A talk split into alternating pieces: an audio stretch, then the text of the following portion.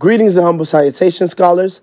I'm your host, Devadrick Ponder, here with another episode of the College Corner Podcast. Today, we're going to have a great discussion about preparing for a successful interview with our special guest, Mr. Wayne Jackson, the director of the Ginsburg Center for Inclusion and Community and Engagement at the University of Central Florida. Let's tune in. Hello, scholars. Welcome to another episode of the College Corner podcast. Today, I have the privilege of being here with Mr. Wayne Jackson, one of the higher education professionals at University of Central Florida. I'm going to allow him to introduce himself. How you doing, Mr. Jackson? Doing fine. How about yourself? I'm doing pretty well. I want to just dive into the conversation of how students can have a successful interview. I know interviewing is something that is essential when it comes to getting a leadership position, when it comes to grad school, different scholarships, and most importantly, securing a career or a job that's going to give us some money in our pockets. So, what is your advice that we can offer to our scholars for having a successful interview? Well, I think one of the first things that students need to understand is that they have to prepare. Let me repeat that again. You have to prepare. You should not go into an interview and it's your first time getting those questions. All right. You want to do what, well, what we call here at UCF, you want to do mock interviews. And the advantages is okay. when you're in college, all right, most of the career services at the universities and the colleges around the state provide you with opportunities where you can practice interviewing. Um, I know at UCF, you can actually practice interviewing and then individuals will critique your answers so that you can get them right. Because it's better, it's, it's like being an athlete. You know, if you were an athlete, you pr- practice almost every day Monday, Tuesday, Wednesday, Thursday, Friday for a game on Saturday. So you're practicing five times a day for just that one game. Interviews are the same way. You want to practice, practice, practice for your interviews so that when it's game time, and game time is when you're actually being interviewed by that employer, you are ready, you are prepared, and you're willing to knock it out the park. I can definitely attest to that because when I was an undergrad, I was one of those students where high achieving in high school. I came in as what I thought, you know, hot, you know, being on campus as a freshman, getting involved. And sometimes you can fall into the trap of, oh, I know, oh, I know, I know. And the best thing that you can do is to accept that you do not know everything and you can learn from everybody. And so yes. by going to different mock interviews and going to the Career Center on campus, the main thing that I learned that was different was learning how to ask employers or the people that's interviewing you questions and having things to prepare to ask them. So I definitely appreciate you saying that because mock interviews and learning how to better prepare yourself as someone who teaches freshman students, one of the things, and we just had this conversation in my class today, one of the things that they're learning is that what you did in high school is entirely different than what the expectations are for college. Um, many of my students now are actually having to have to study, and they will admit I didn't study in high school. There was no need to study, you know. They're also admitting that they have to work on their time management because in they didn't study in high school, so they had plenty of time. And now you have to actually put a, put aside time to actually study. So really, you know, what you did in high school and what you're doing in college are like two different beasts, two entirely different things. And you can't take the bad habits or even the habits that you had in high school and bring them to college. Many times that will lead to an unsuccessful result. That is very true. And I would like to ask for our students who may be a bit more on the anxious side or a little more nervous, what advice would you give them for finding those areas or those spaces on campus to improve on career skills and um, getting ready for interviews? Well, really, your career services area, whether at the state college or whether at the university, is that place to go. Um, as a matter of fact, it just so happened last week, one of my former students who now works for an energy company is now a recruiter. And she was on campus last week to review resumes She critiqued students' resumes, and then they did mock interviews. So not only does the career services area do mock interviews, but a lot of times companies will come onto the campus and inform students they're going to be there and they can do mock interviews with them. Now, what's the advantage of that? Well, the advantage is is that you're networking with the individuals in that particular company, especially if that's the company that you're interested in. Two, they're critiquing you on your resume if you want to get your resume critiqued, and they'll critique you critique you on mock interviews. So really, you're getting a three for one. And so one of the things I tell students all the time, especially as they're freshmen and even moving into sophomore, junior year, networking is key. And when you get to college, you want to be very strategic about what you do. And let me give you an example. So, if there's a particular company that you want to work for, that you're interested in, you want to learn as much as you can about that company. And then you want to go in every time they come to campus, you want to be there to talk to them. You want to talk to them. You want to shake hands with them. You want to be able to stay in contact with them because, see, this is about networking. And that's what I tell students there. You want to be very strategic from the time you roll into college until the time you leave, because the strategy is to have either job interviews or jobs where they're actually offering you a job, or if it's graduate school, graduate school acceptances.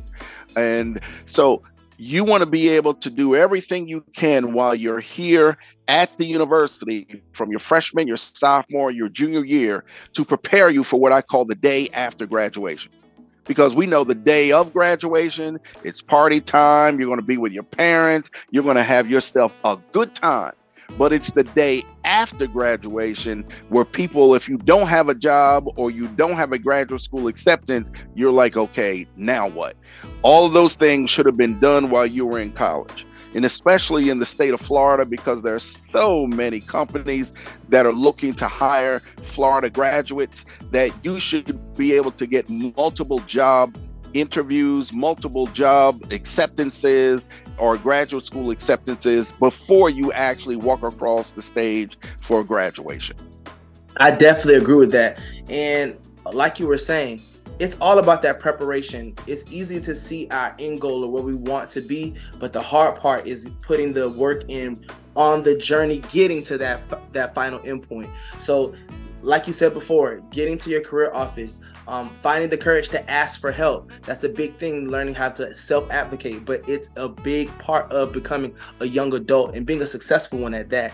So I definitely appreciate that. And for our, you know, anxious students or that are nervous, I remember you giving a reference before. If you pay for a service, like I'm going to a party, I pay for the entry.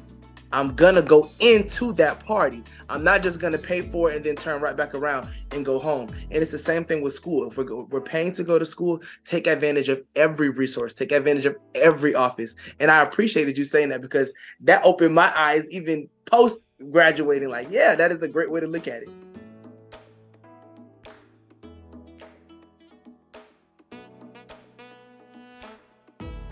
Yeah, you, you've got to take advantage of it. Career services is one. Um, here at UCF, we have the supplemental um, academic resource center or the student academic resource center. We call it START. They provide tutoring, they provide supplemental instruction. You've got all these different labs, all these different opportunities. And one of the things I'll say for the students that are currently in college, because even for the students that are coming, one of the things that students don't do is they don't use their professor's office hours.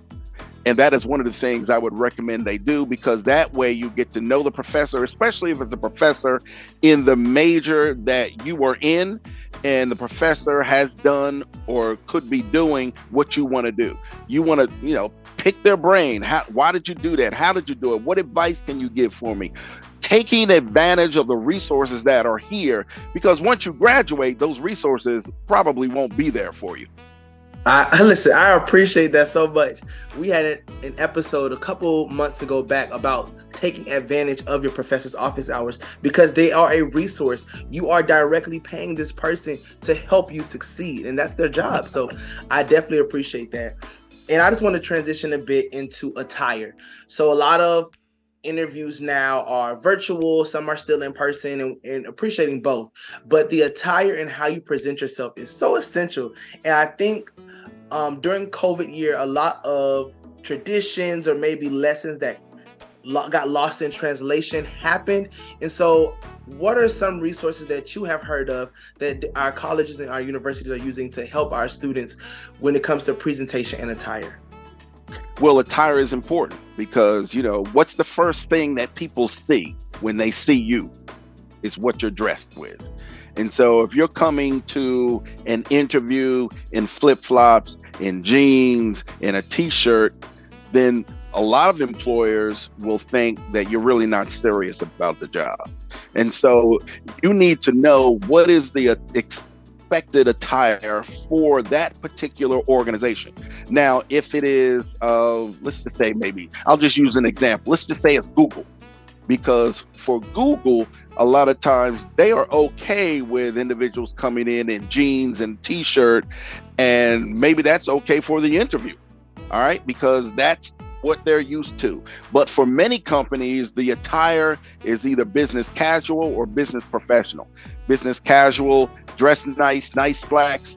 Uh, for guys, a shirt with a collar. Uh, for females, a skirt or pantsuit. Uh, nice uh, blouse. Those types of things. Now, business professionals, when you want to do a tie and you're basically in a suit and so those are the things that you need to find out. And you can find that out from your career services area uh, in regards to what would be the expected attire. If you're coming with uh, flip flops, uh, shorts, they're not letting you in because you are representing the university as well as you're representing yourself. And so they, they want to make sure that you address properly for the employers that are going to be here to interview our students. And there's nothing wrong with setting a standard, especially when most of our campuses on, in the state of Florida have free, again, free access to professional clothing closets that are giving out different blazers and pants and slacks and blouses and shirts. So the resources are there. A lot of the times you just have to take the time to research it and go find it on your campus to take advantage of it, scholars. So please and let make me sure add, that. You, yes, sir. No, I was going to say, let me add this because there's this thing that I tell a lot of students because you know money is important um, not all of us have the funding to go out and buy $300 and 400 dollar suits. But beyond just what you talked about that might be available on campus go to your local thrift stores. Um, there's probably a thrift store in your area. Uh, i know people that have bought a whole suit for eight dollars. I, I saw someone and that someone was me who went to a thrift store. I bought a $250 suit for $25 that's so, good shopping. That's good shopping. really good shopping. And so there are opportunities there where you don't have to spend a lot of money and you can get a good quality suit. You can get good quality shirts. Um, I went to a thrift store and I got a nice dressed professional shirts, white shirts, still had the tag on them, $6. And so those are opportunities where you don't have to spend a lot but you look like you've spent a lot. That's the key part. I can agree with that because I, I grew up with that type of family where we're thrifting, we're going to go to different consignment shops, and there's power in that because, like you said, you can find brand new items, high quality items for a very good bargain. So, scholars, don't be afraid to take out a weekend, go get some friends, network, and find some people in your college. You guys go out and, and shop and find some professional clothes. As we continue to go on, do you have any advice for our students who may not have the traditional career routes I either maybe not they're they're more of a liberal arts of a major. So our writers, our English, our, our more art based students who are looking for different career opportunities or internships or just experience experiential learning experiences. Well, let me throw this at you. I'm going to use my nephew as an example. My nephew was an English major, liberal arts, English major. And he did a study abroad in London and met this young lady there. And, you know, they stayed in contact with each other. And she was into the STEM major. And so after he graduated, he was looking for a job. So he reached out to his network, and she was one of the individuals. And she said that, well, you know, she had applied for this IT consultant position, but she didn't want it. And so she sent the information to him. And as an English major, he applied for that position. They interviewed him, he got the job. And he's been working in that field now, oh gosh, at least 20 years. But he was an English major. He didn't know anything about IT. They taught him.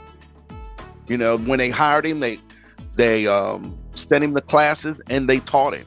And so, one of the advantages of liberal arts is that you have a lot of flexibility.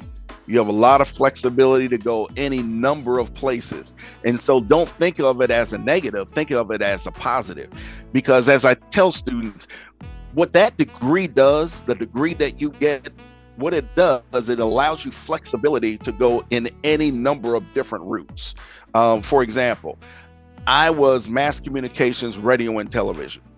And for the last 36 and a half years, I've been working in higher education.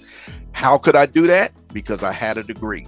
And the degree allowed me the flexibility. If people thought I could do the job, the degree allowed me the flexibility. That's why it's so important to get that education because that education will lead you into areas I never thought I'd be working higher ed. I mean, I thought I'd be a news reporter and I'd be doing that for all of my life. And it didn't work out that way. And so here I am, and I've turned a career into higher education. So don't think because you're a liberal arts that that you're, you know, just in a little box. No, you've got all kinds of opportunities. You can apply for almost anything you want. If they're willing to train you, and depending on if you're a good interviewer and you show them that you have the skills that they're looking for, they most employers don't have a problem training you and you just go from there. So the opportunities are, are immense out here in regards to what you can possibly do if you're a liberal arts major that it reminds me of a sentiment I heard growing up. Hard work will always beat talent when talent just isn't good enough. When you prepare and you work hard, you are going to always put yourself in the different spaces and places to be blessed or to have a good outcome because you're prepared and you're working hard. So I definitely appreciate that. One of the last questions I wanted to ask, and this is something I definitely want to pick your brain with what are some common mistakes that you have seen or heard that a lot of our younger generation or our young professionals are making in interviews? Uh, well, I'm gonna get back to the original question: not being prepared, not researching the companies that you're interviewing with, not knowing anything about them, um, not. I mean, I had a student once where I was introducing her to a large retail company. She was like a marketing major, and so she she met with the company. We were at the career fair, and I knew this representative at this company, and so I went over. I took her over. I introduced her, and so one of the things that while we're standing there, one of the things that the company representative said was, "Tell me, what is it that you want to do for the next five years?" And the student stumbled on the question that's really, ladies and gentlemen, that is a standard question that just about everyone will ask. In the next three years, next two years, next four years, you should have a, a set answer for that just automatic. She stumbled on it, but it was a learning process for her. And so we took that because she it was basically she was being interviewed right then and there she obviously did not do well. But one of the things I told her from now on, you need to be prepared. You know, you need to go through, do mock interviews. And that's what she did.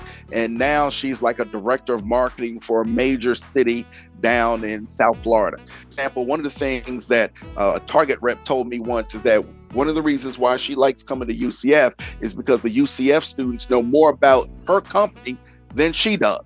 That's the way you want it. You want to have researched that company so that they are impressed and know that you are serious about this because you've researched everything.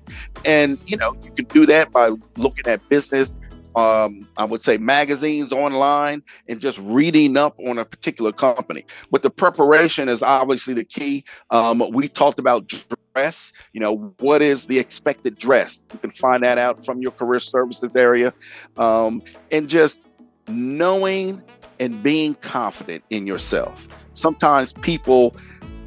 I had a student come in the other day and they well, it's hard for me to talk about myself. No, that's the opportunity to talk about yourself when you're in the interview. Now, you don't want to be arrogant about it and you don't want to be braggadocious, but you do want to show them I have the skills that you need in order to help your company. Because it's not about you, it's about how you can help that company be successful. Now, inside, it's about you because we all need a job because we got bills to pay. And so we know inside it's about you getting that position. But externally, you want to let that company know here, this is how I can help you. These are the skills that I can use to help the company go further. I, if you're bilingual, you want to use that. If you had uh, in, internships or co-ops, you want to use that. If you're involved in student organizations, especially if you're in, in executive leadership, either president, vice president, secretary, treasurer, you want to use that. That shows your leadership skills, um, shows you were able to work in teams. All those things are important to show the company that I have the skills that are needed not only for this position, but to move your company forward. That was amazing, Mr. Wayne. And I, I, appreciate you so much for bringing up confidence because that's something that we have to teach a lot of our students. You have to have confidence in yourself that you, if you put in the hard work, if you are focused on your goals, you can accomplish it. It, it may take some lessons learned, but it's not a loss if you learn the lesson and you move forward. And I will say, with confidence, confidence starts with the handshake. When you shake a person's hand, in eye contact, in eye contact, is the is it a firm handshake? Are you looking that person straight in the eyes? Because if you aren't and you give them a weak handshake, that lets them know automatically this person's not confident.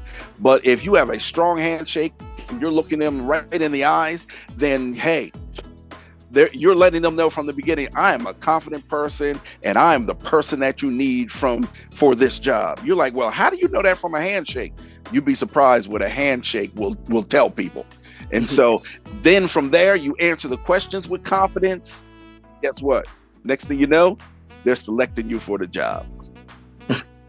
and that's what we want to hear, scholars. So make sure that you have confidence and that you keep it consistent. Those are our two letter C words for this season confidence and consistency. Mr. Jackson, I really appreciate you for joining me today on the College Corner podcast. We've had a great discussion. Is there anything else you would like to leave for our scholars? No, just understand the only person that can stop you is you. That's sometimes, powerful. Sometimes we are our own worst enemies. Go in with confidence, but if you're going to go in with confidence now, you have to be prepared. I'll mm-hmm. add that P in there too. Prepared. You got to be prepared, but you go in with confidence. And even if it doesn't work out, that's all right. It's a learning process. And so as you learn, you will eventually see how successful you will be. And I definitely agree with that. Make sure you guys check us out on the next episode of the